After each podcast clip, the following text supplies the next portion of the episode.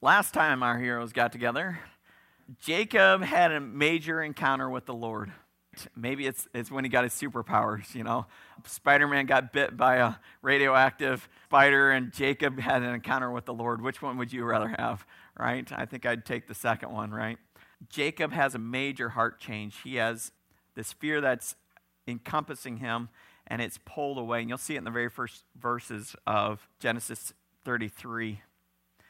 And God shows him how and why he needs to cling to the Lord. How, we talked about this last week. We had four steps, right? Full of contrition, confession, bringing, getting a clean slate before the Lord, and correcting the wrong, right? So when we come, this is a great model for communion too, right? So we want to come full of contrition. What I've done is wrong, and have an understanding that it is wrong.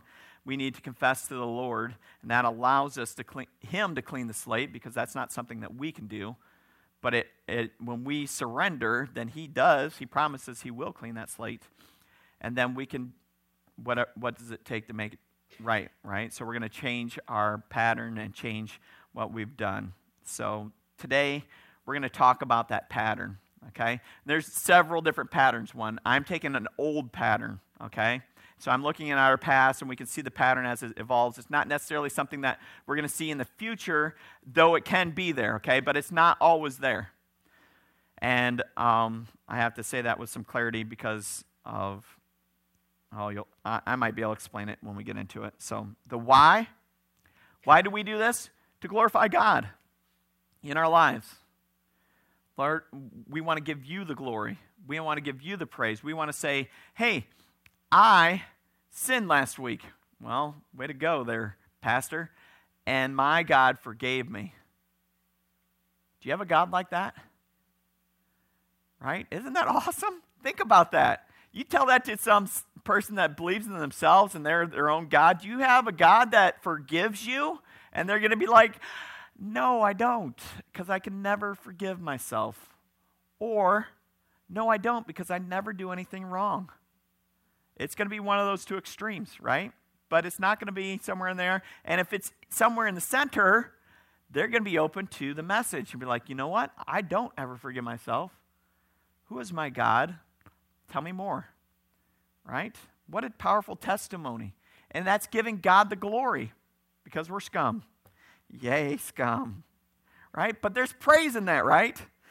Um, so we need to break the pattern break the pattern of the sin so we don't go down that road again. And um, sometimes this pattern breaks easy, sometimes this pattern is a lifetime uh, of busting ahead of us. It's kind of like Candace trying to bust Phineas and Ferb, and it's going to take a lifetime. There's, there's those of you that don't have grandkids, and I'm sorry because, well, Phineas and Ferb is pretty much amazing. And it's coming back for 40 more episodes, so. Uh, restore relationships, right? What can I do to make this right?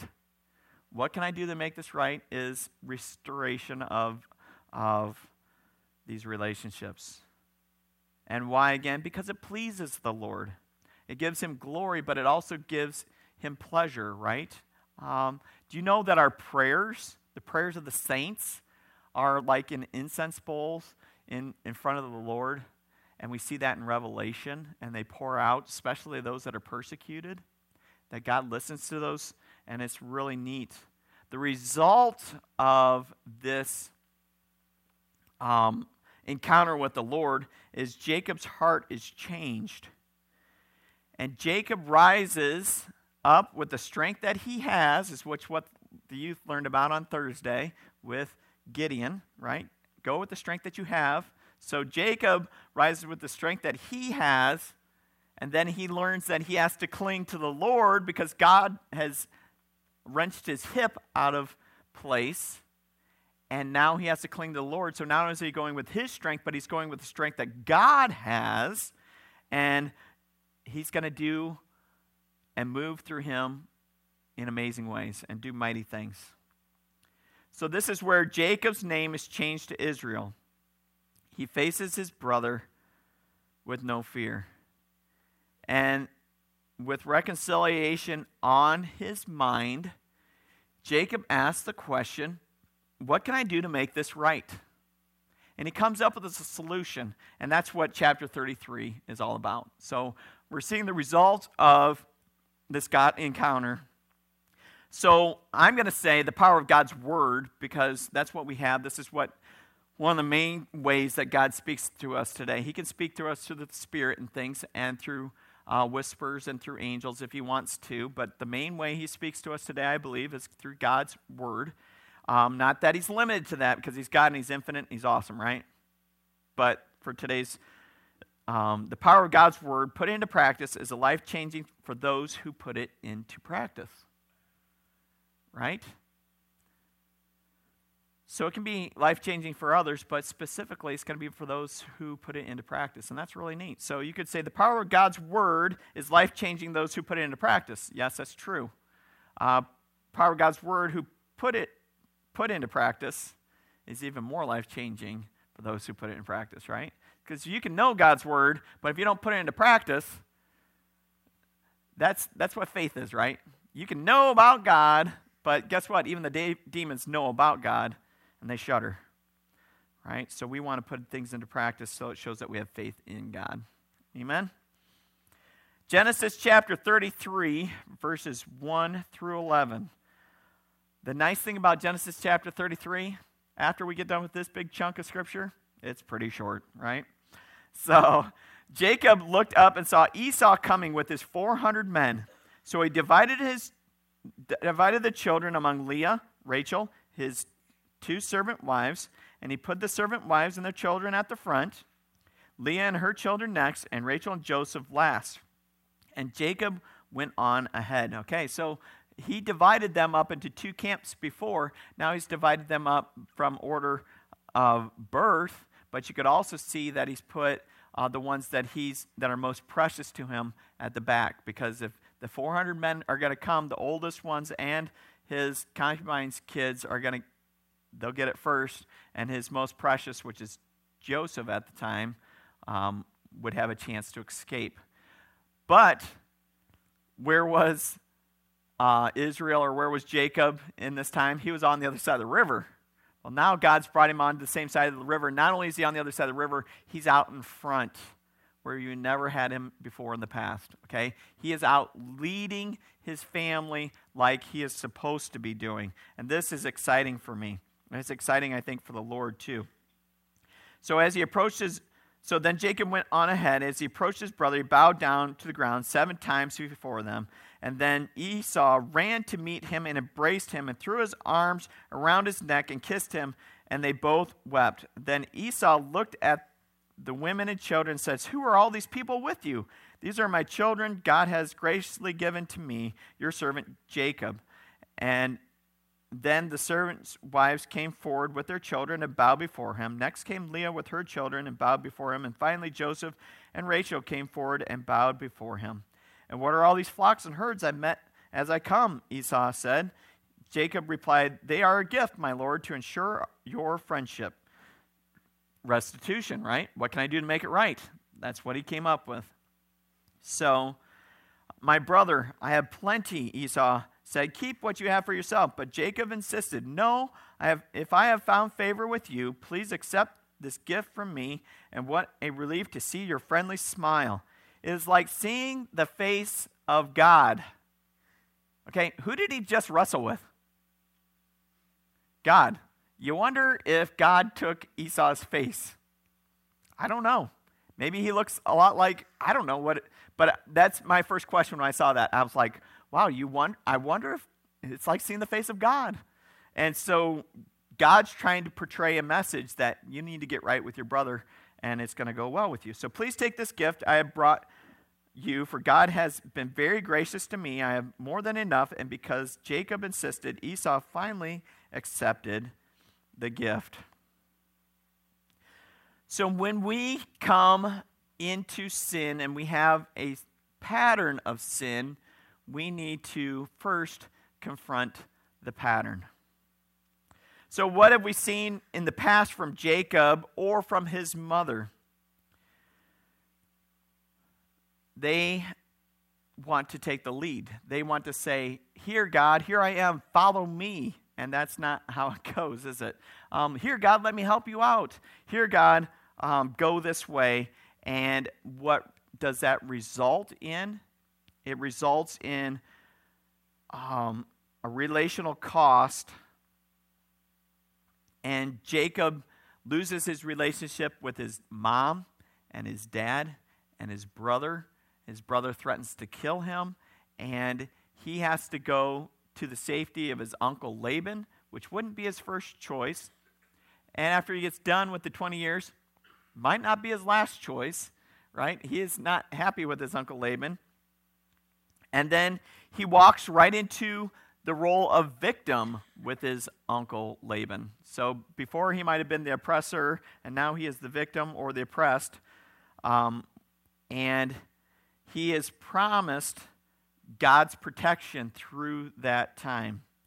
God de- develops with him in him courage, and he's able to face his oppressor and rise up out from underneath of his thumb of oppression, and God allows him to break this oppression. To God be the glory. Amen. That's what we see through this story. So now he's going back to one of his old relationships with his brother that is broken, right? It is not in a good way. We are in trouble. What are we going to do? He's worried that he's going to die. He is worried that things are, are going to go very bad with him, and God gets a hold of his heart. God changes Jacob. He says, Now you will be called Israel. And when this change occurs, he has a renewed mind, a renewed heart, and you're going to see that it's going to come out in his lifestyle. Okay? So, we're going to look at one of these oppressive cycles before we get to that solution. We're going to look at the cycle here, okay? So, this is a cycle that comes up many times in um, an oppressive or oppressed relationship, okay?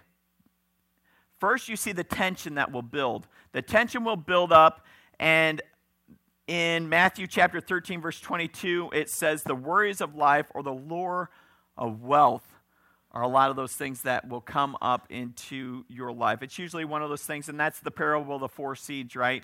And it gets into they get into the weedy area of, of life. Well, this is one of the weedy areas of life.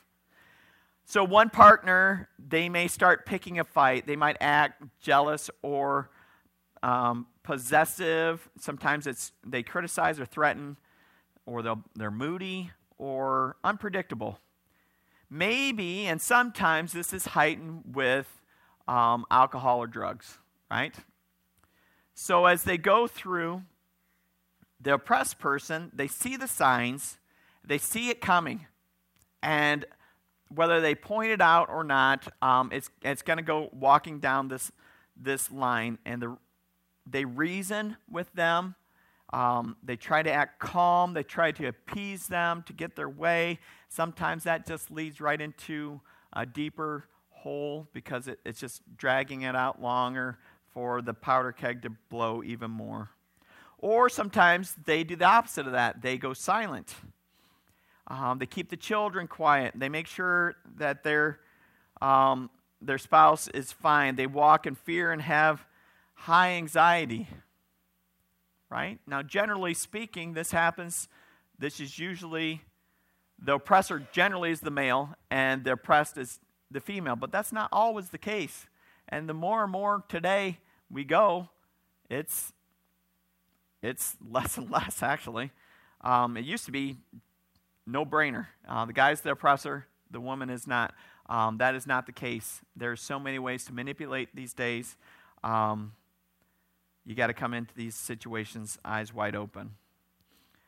Um, this can affect the kids. This can affect the kids because they cause them to be moody. Um, consequently, they manipulate their parents to get what they want. Sometimes they just get by to survive, or maybe they assume the parent role and take care of the younger ones and then in extreme cases, uh, they go, they run away, they start abusing drugs and alcohol because they see the pattern, and it starts to pass down to the kids. So, the second part of that cycle. So it goes from tension building to the explosion, right? Sometimes this includes physical violence. Um, sometimes it's sexual violence. Increased verbal use threats, harms to children, pets, parents, and belongings, right? And this is trouble. The oppressor, they, they blame the victim for provoking the abuse. Well, it's your fault. I, I wouldn't have done this unless you did that. You know, since you did this, that made me blow up. I wouldn't have hurt you unless you, since and they blame the other person. Right? It's your fault I'm like this. They don't want to take responsibility for their actions. They increase control many times over money. They restrain their partner for activities. Property is destroyed. Assault, abuse, physically, verbally, sexually, and emotionally can all occur. The oppressed, they react first, usually it's in shock, like they know it's coming, but they when it comes, they're just, I can't believe it's this bad, or I can't believe you're going to attack this way. Um, the shock comes a lot of times. And then protect. Sometimes they protect themselves. Often they will protect the kids, whether that's keeping them in the room, taking the fight outside, whatever it may be. Sometimes they fight back, and that's usually when it gets ugly. Um, often they'll call for help. They may pray to stop they'll definitely go into survival mode. It's fight or flight at that point in time, right? So this affects the kids. They get hurt, they learn this pattern is normal and it continues on to the next generation. They may act out or they might become clingy and withdraw from one another. Then everything's good. Apologies are given. I'll never do that again. Promises are thrown out there. We have the third honeymoon phase, right? The abuser apologizes. They look for forgiveness. They manipulates the victim into making up and make promises. I'll get counseling. I'll stop drinking. I'll go to church. I'll change my behavior. There will be peace. There will be an even keel for a time. And then the cycle starts all over again right? So, how do you break this cycle? I see this cycle in Jacob's life with the relationships that he has, and it is not a good thing. It affects the children, it affects the wife, or the wives in Jacob's cases, right? It affects his brother's relationship. And there's manipulation that happens in all of this, and it's a sad, sad story. And I was really debating whether to bring this up this week because this is straight up from uh, cycle of abuse, which they don't necessarily use anymore. That's why I warned you. Uh, they, they're starting to go to a different route on this. But you still see the cycle, especially if you look in the past, you can see the cycle. And I'm not saying to look for it in the future because this, this, it can blow up anytime right? So there's not necessarily a cycle that's going to happen. They could blow up whenever they want. And there's more than one marriage in this room that is fighting this cycle. That's why I brought it up. Okay? And there's no shame in that. It's just time to break the cycle. And there's hope. There's hope, right? Jacob broke the cycle. We can break the cycle too, right? So let's go to that hope. So, what do we do about it? One, we confront the cycle. We're going to change. What does Jacob do? He sees his brother coming and he says, What can I do to make this right? What can I do to change the behavior? I owe Esau the first blessing. So, one, his language treats him like he's the firstborn, which he is. He treats him like he is firstborn. He says, I'm your servant. He calls himself the servant, right? He doesn't need that title. Okay? He has the authority of God. He doesn't need the title. Okay? God is a, his authority. God is his protector. God is his Lord. Okay? So he doesn't need that title of, oh, look at me, I'm the man, I'm the, I'm the second board, God promised this, I have all this in my corner. Doesn't need it, he already has it. Right? God promised it to him, so it's going to be. He has the faith to know that, so he's going to walk in that. And when he walks in that, then he's able to pay back what he's, in a sense, stolen from his brother, right? Which is the flocks and the herds. The firstborn is supposed to have a bigger blessing. He stole his brother's blessing from him. And so he comes and he gives all these back. What is all this about? It's the blessing I stole from you. Right? He's paying restitution. What can I do to make it right? I don't need that. I insist. It wasn't Esau's decision at that point, was it? That wasn't between Jacob and Esau, it was between Jacob and the Lord. What can I do to make it right?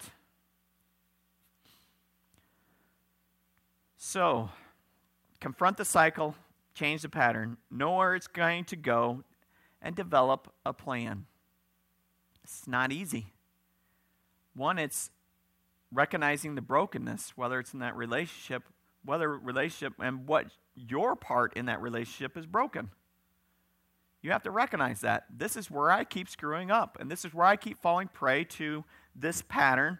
How can I do to run against that and bust it? Right? Or how can I get around the wall that keeps confronting me? Or who can I ask for help to climb over this wall?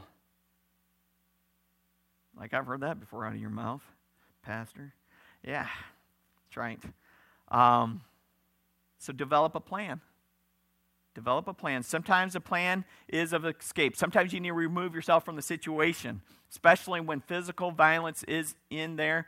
You have to get out. Develop a plan of how you can get away. Okay? There's been several times I've offered the church as you can spend the weekend in the church. We'll set up air mattresses. You and your kids can come here and they'll be there. So if you ever come on Sunday morning, there's a family running around, just know it is, we're there to protect them, okay? We don't have anything else to go for them, so we're going to board them in the church, okay? Because they got to get away. We're going to treat them, we're going to love them with respect and the care that they deserve, right? Right? Amen. Thank you. I want to make sure they could hear that online. They were like,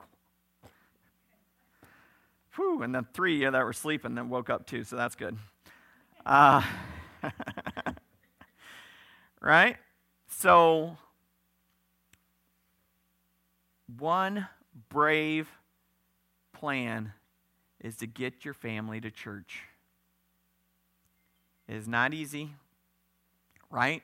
You don't necessarily worry about your spouse, but you get yourself to church. You get your family that's willing to come to church because God is going to change your heart first. And when God starts working on your heart, it starts to break down the pattern, doesn't it? The pattern starts to break because you've given Him the authority to work on your life. We're going to see that in the second point, too. I'll talk about that a little bit more. So, get to church. God, for God to change your family and you as the oppressed, don't worry about the oppressor first, but change. How far is too far? With any sin, it's better to answer that question before the problem arises. So, how far is too far to be abused? You need to know that now. Anytime I encourage in, in dating, you know, I've, how far is too far for a guy to touch you, young ladies? You should know that before he touches you, right? He gets my one finger. And if he touches farther than that, I give my dad permission to beat his head in. I don't know what it is. That sounds good for me. I got a 16 year old, so. Uh, right? Um, I, I told the kids, Hannah and Joe Giac, so Hannah was only, Joe was only allowed to touch, so if where my clothes are right now, if she had her shoes off and bare feet, he could touch her feet, could touch her hands, could touch above her neck.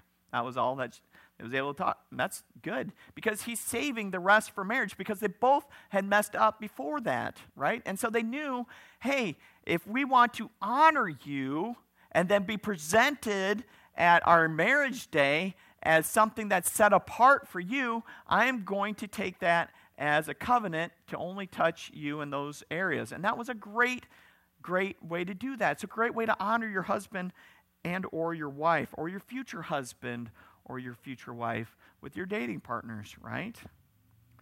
So, if the man is the oppressor, how can you help him? Tell the men's group. We will, one, invite him to men's group, and two, if he keeps it up, especially physically, we will pay him a visit nicely, right? Um, commit to reading God's word. Ask yourself Does an intervention need to take place? I'm aware of the problem. Are you aware of the problem? This needs to happen. And most importantly, we need to set boundaries. Set boundaries. This pattern keeps happening until you break the pattern. How can I break the pattern? First, you need to stop drinking or uh, abusing drugs right now. That's the first in the pattern. It, then we're going to go to church. And then we're going to get into our Bible every single day. And then we're going to uh, seek counseling, biblical counseling.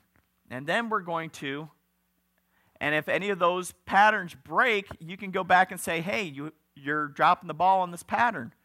And so we need to break, get back into our steps, the boundary steps that we put, so this it will break the wall and break the pattern. So what are we what are we looking for as oppressed? We're looking for contrition. We're looking for confession. We're looking for the clean slate and to correct the wrong, right? What does that look like? Write this down on your bulletins if you have a pen. 2 Corinthians chapter 7 verse 10 through 12. 2 Corinthians chapter 7 verses 10 through 12. I I hit print and I found these verses, okay, on the bulletin. So 2 Corinthians chapter 7 10 through 12. It says, "For the kind of sorrow God wants from us to experience leads us away from sin and results in salvation. There is no regret for that kind of sorrow, but worldly sorrow, which lacks repentance, results in spiritual death. It's like saying, I'm sorry, but not doing anything to break the pattern, right? Just, just see what the godly sorrow produces in you. Such earnestness, such concern to clear yourself, such indignation, such alarm, such long such longing to see me, such zeal and such a readiness is, is to punish wrong. You show that you have done everything necessary to make things right. Right? Second Corinthians chapter 7, verses 10 through 12. I thought that was a perfect definition of what it means to, for contrition and restitution is defined right there. Because the power of God's word put into practice is life changing for those who put it into practice. Let's see how Jacob puts into practice. Verse 12 through 15 of Genesis 33. Well, Esau said, Let's get going. I'll lead the way. Since you've acknowledged me as the eldest, I'll lead the way. But Jacob replied, Can you see, my lord, that some of the children are very young, and the flocks and herds have their young too? If they are driven too hard, even for one day, all the animals could die. Please, my Lord, go on ahead of your servant. We will follow you slowly at a pace that is comfortable for the livestock and the children. I will meet you at Seir. All right, Esau said, but at least let me assign some of my men to guide you and protect you. Jacob responded, That's not necessary. It's enough that you have received me warmly, my Lord. Right? Again, submitting to his older brother. Number two is change the pace. Esau wanted to keep the fast pace and get home, get home quickly. We can do this, we can celebrate, this is great. And Jacob says, We're not ready for that. We just ran over these mountains. We just ran through this river valley, and now we're running again. We can't, we can't sustain this pace. We need to slow down. And then he says, We'll meet you in Seir, but that's not what he, he does. He changes his location eventually, too, to Succoth right? So he tells them, I'll go with you, but is God in Seir? No, that wasn't the promised land. That was where I'm pretty sure the Philistines are, right? So uh, he's not going to go there. He's going to go where the Lord tells him to, and that's Succoth. So change the pace. Jacob recognizes this and changed the pace. He set he took lead in the relationship. He set boundaries with his brother, right? He told Esau how and why they're going to go at the slower pace, eh, which makes sense. And Esau insists on protecting Jacob's family, and Jacob insists that Esau and his, his 400 troops, they have enough to take care of, of all the flocks and the herds that he's already given them. Um, as Jacob has already given those to Esau, right? Therefore, Jacob is showing Esau respect while honoring God with his lifestyle change. Jacob shows respect to God and his brother, and Jacob's life is beginning to change. We see the change reflected in him and his actions, right? So one of these one of the best lifestyle changes, and I'm going to give you stats on this, is reading your Bible. Reading your Bible. Lifeway Research. Now, this is interesting because I found this on a, um, a reel. It came up on one of my social media apps. And then I found it's Life's, Lifeway Research did this. In a study, they polled 40,000 people from ages 8 to 80. They wanted to see how people were engaging in Scripture. They compiled the results and they made a profound discovery that they were not even looking for when they originally planned the survey.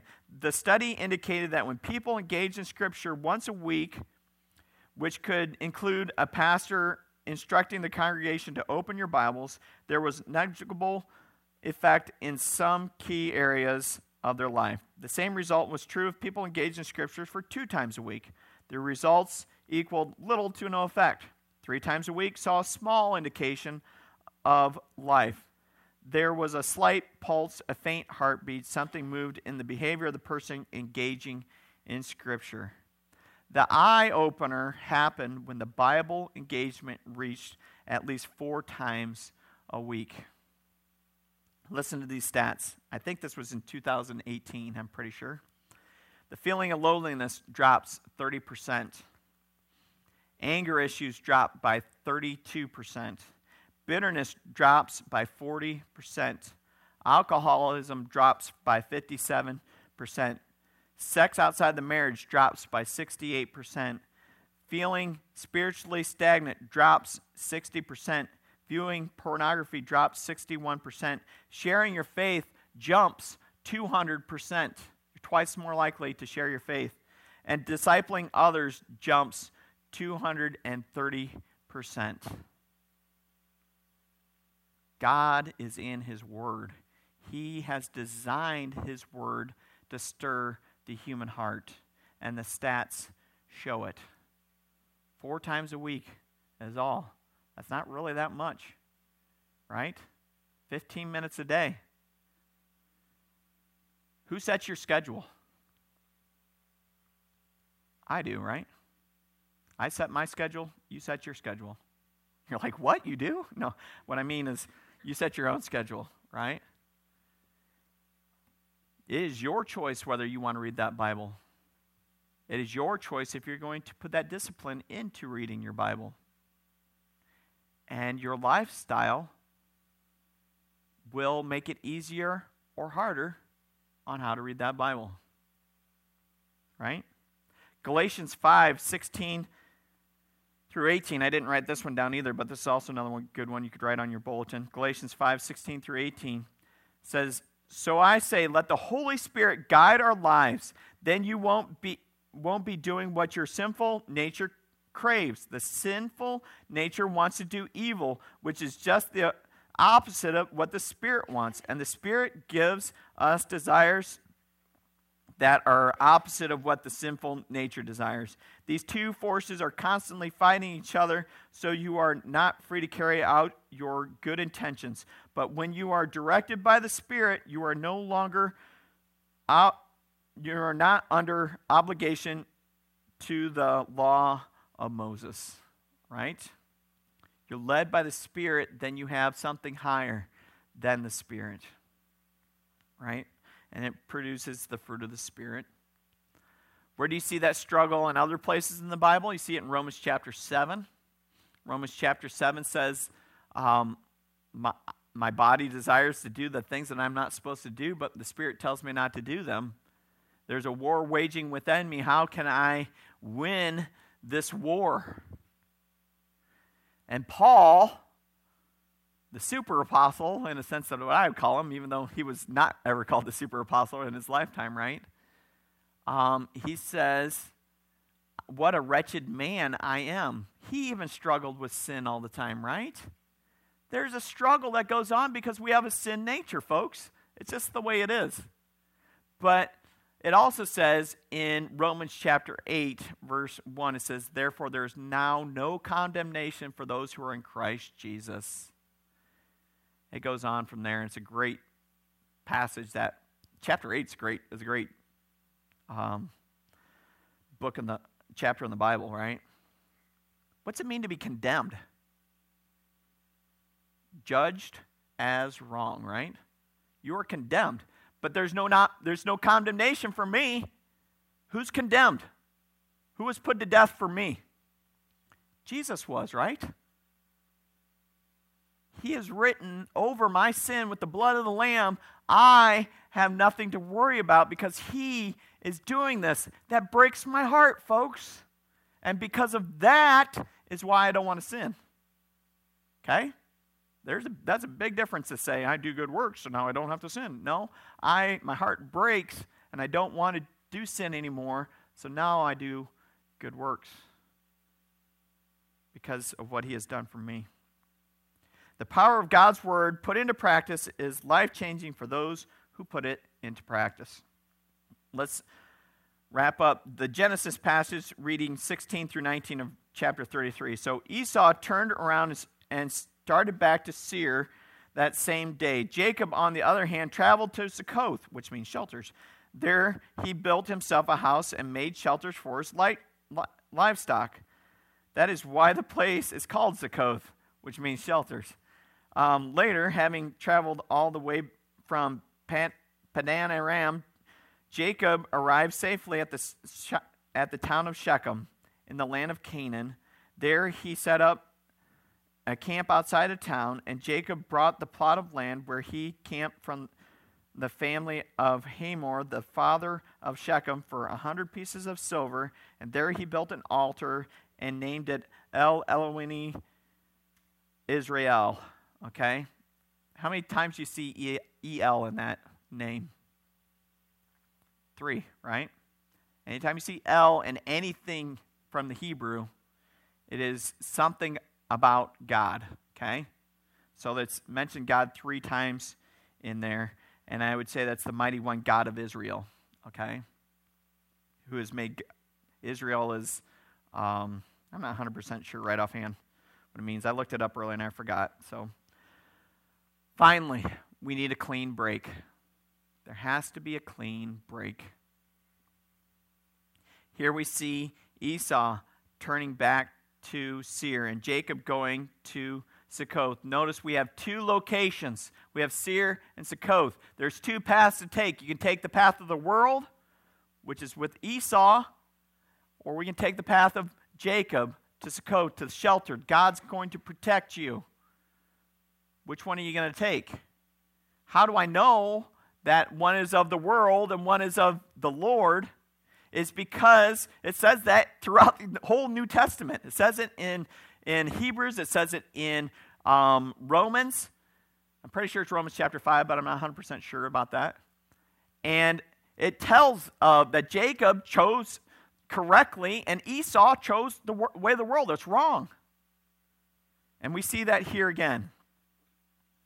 He sets up his shelters for his animals and his family. He bought the plot of land for 100 pieces of silver, which is symboli- symbolizes that God is in this place. And then he builds an altar to the Lord named El Elohi Israel, mighty one God of Israel. Jacob breaks off his allegiance to his family first, and he makes his allegiance to God first, and then his immediate family and then his extended family. That is hard. Right? That is so hard. It is so hard. But he listens and obeys. God got a hold of his heart and said, This is the way. Walk in it. And he does. He does. And it's a beautiful thing. So, what does it look like? What does that look like? It looks like sacrificial action, doesn't it? Because we know that love requires sacrificial action. Putting others before yourself. Galatians 5 24 through 26 said, Those who belong to Jesus Christ have nailed their passions and desires of their sin nature to his cross and crucified them there. Since we are living by the Spirit, let us follow the Spirit's leading in every part of our lives and let us not become conceited or provoke one another or be jealous of one another.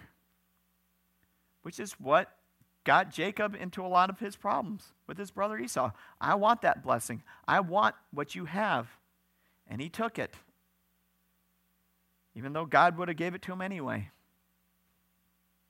Another good application point here is what would Jesus do, right? The good old bracelets that came out when I was in high school. WWJD, what would Jesus do? Asking that question. Move in a direction that looks like Jesus. Okay, let me say that again. Move in a direction that looks like Jesus. Succoth looks like Jesus. Seir looks like sin. I'm going to move in the direction that looks like Jesus. Right? Where did his father grow up? Just right outside of Shechem. Hey, I'm going to go where my father grew up. The land that was promised me, I'm going to go there. Do you really believe that the Lord is your shepherd? Show me. Show me how you're allowing him to lead you in his pastures. How's God leading in your life? You should be able that should be part of your testimony, right? The Lord is my shepherd. I have all I need. He lets me rest in green pastures. He leads me beside peaceful streams. He renews my strength. Is your strength renewed after the cycle is bu- broken? Absolutely. Is it renewed after the cycle continues? No. You're a broken person renews my strength. He guides me along right paths, bringing honor to his name.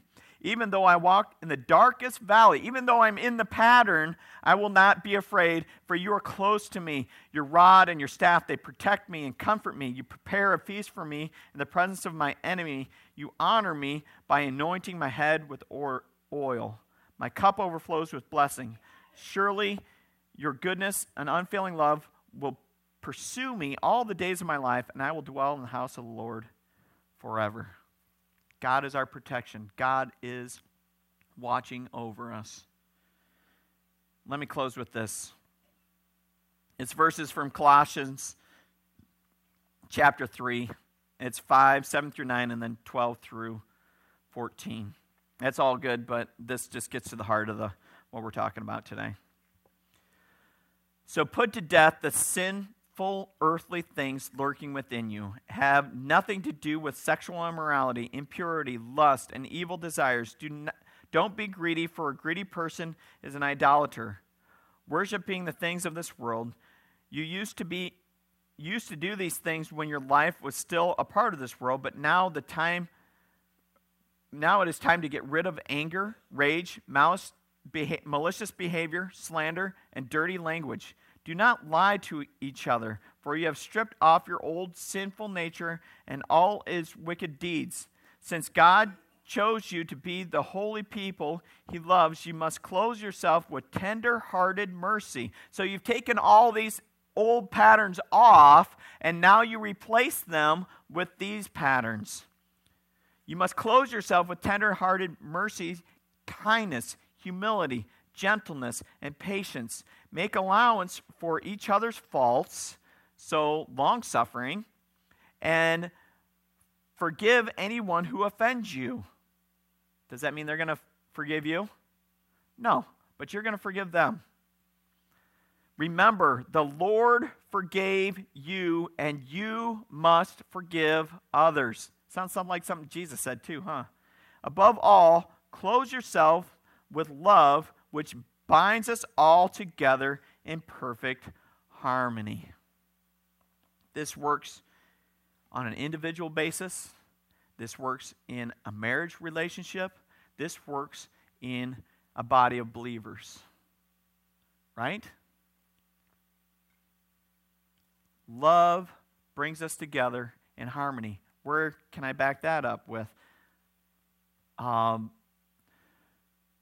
1 Corinthians chapter 12 talks about the body of believers. 1 Corinthians chapter 13 talks about God's blood of the church, which is love, right? It binds everything together. That's the same thing. So that's where I would go. The power of God's word put into practice is the life changes those who put it into practice. What can I put into practice, Pastor? Well, clothing yourself with tenderhearted mercy, kindness, humility, gentleness, and patience. Well, that, those all sound like weak attributes for men. Actually, that is called strength under control. Okay? It's, it's one thing to. I heard this illustration, it's great illustration of physical strength, and it can be applied to emotional strength and be applied to spiritual strength with just a little bit of imagination, right? When you have a newborn baby, who do you want holding your newborn baby? Someone who's gentle, right? Because if they're not gentle, they might be strong enough, but they could crush the baby, right? That's not strength under control. Or they might be gentle enough or calm enough, but they might not be strong enough to lift the baby and they drop the baby. So you want strength under control. The same thing with our spiritual self. self. We don't browbeat anybody to get them, well, you're going to have to do it my way or the highway. That's not strength under control. Or whatever you want to do, honey, whatever you want. That's not strength under control either. Emotional self, blowing up, I can't believe you did this, oh my goodness. That's not strength under control. Or, oh, you can do whatever I want, you want. That's not strength under control either. When God leads in the relationship, that's when you can be tenderhearted and gentle, and you can come alongside with long suffering and patience. And it ain't easy, folks. It ain't easy. Right? If it were easy, we wouldn't need Jesus, I guess, right? Right? He's the one that sets the example. And man, does he ever take it? Holy cow. Or holy Lord, I don't know. Probably don't need a holy cow, do we? Let's pray. Lord Jesus, forgive us. Forgive us when we try to do it under our own strength. Forgive us when we think we got this all by ourselves. Lord, forgive us when we blow up, when we lose control, when we are not gentle, when we don't have that tenderheartedness. Lord, I pray that we'd be able to see around the problem, see over the problem. Lord, I pray that we stop butting our head against the, the wall of the problem and search for you. Lord, get on our knees and stop the fight. Lord, we ask for your forgiveness. We ask for your redemption. We ask that you would come and, and wipe our, our slate clean so that we can see like Jacob did when he surrendered to you and allow that to be our testimony to the Lord. I was a broken person, and now the Lord is leading, and my marriage is better than ever. Lord, we want that to be our testimonies for several, for everyone in here. Lord, you are the God of, of the heavens and earth, and you give us the ability to walk in that way. Lord, I pray that you would open our eyes so that we can see the next step and then the, the destination where we go. Heavenly Father, thank you for giving us a disciple making way of life in Christ Jesus. As we go through every part of this day, help us to love you and to love the people who cross our paths, starting with our family. Don't let us miss the adventures you are sending our way to live and to speak the good news about Jesus today Draw our hearts to you and the specific people you want us to pull close for Jesus like disciple making friendships. By your word and spirit, transform us into followers of Jesus who love you, who love people and make disciples, who make more disciples ad infinitum. In Jesus' name we pray. Amen. You're dismissed. Thanks for your, your attention.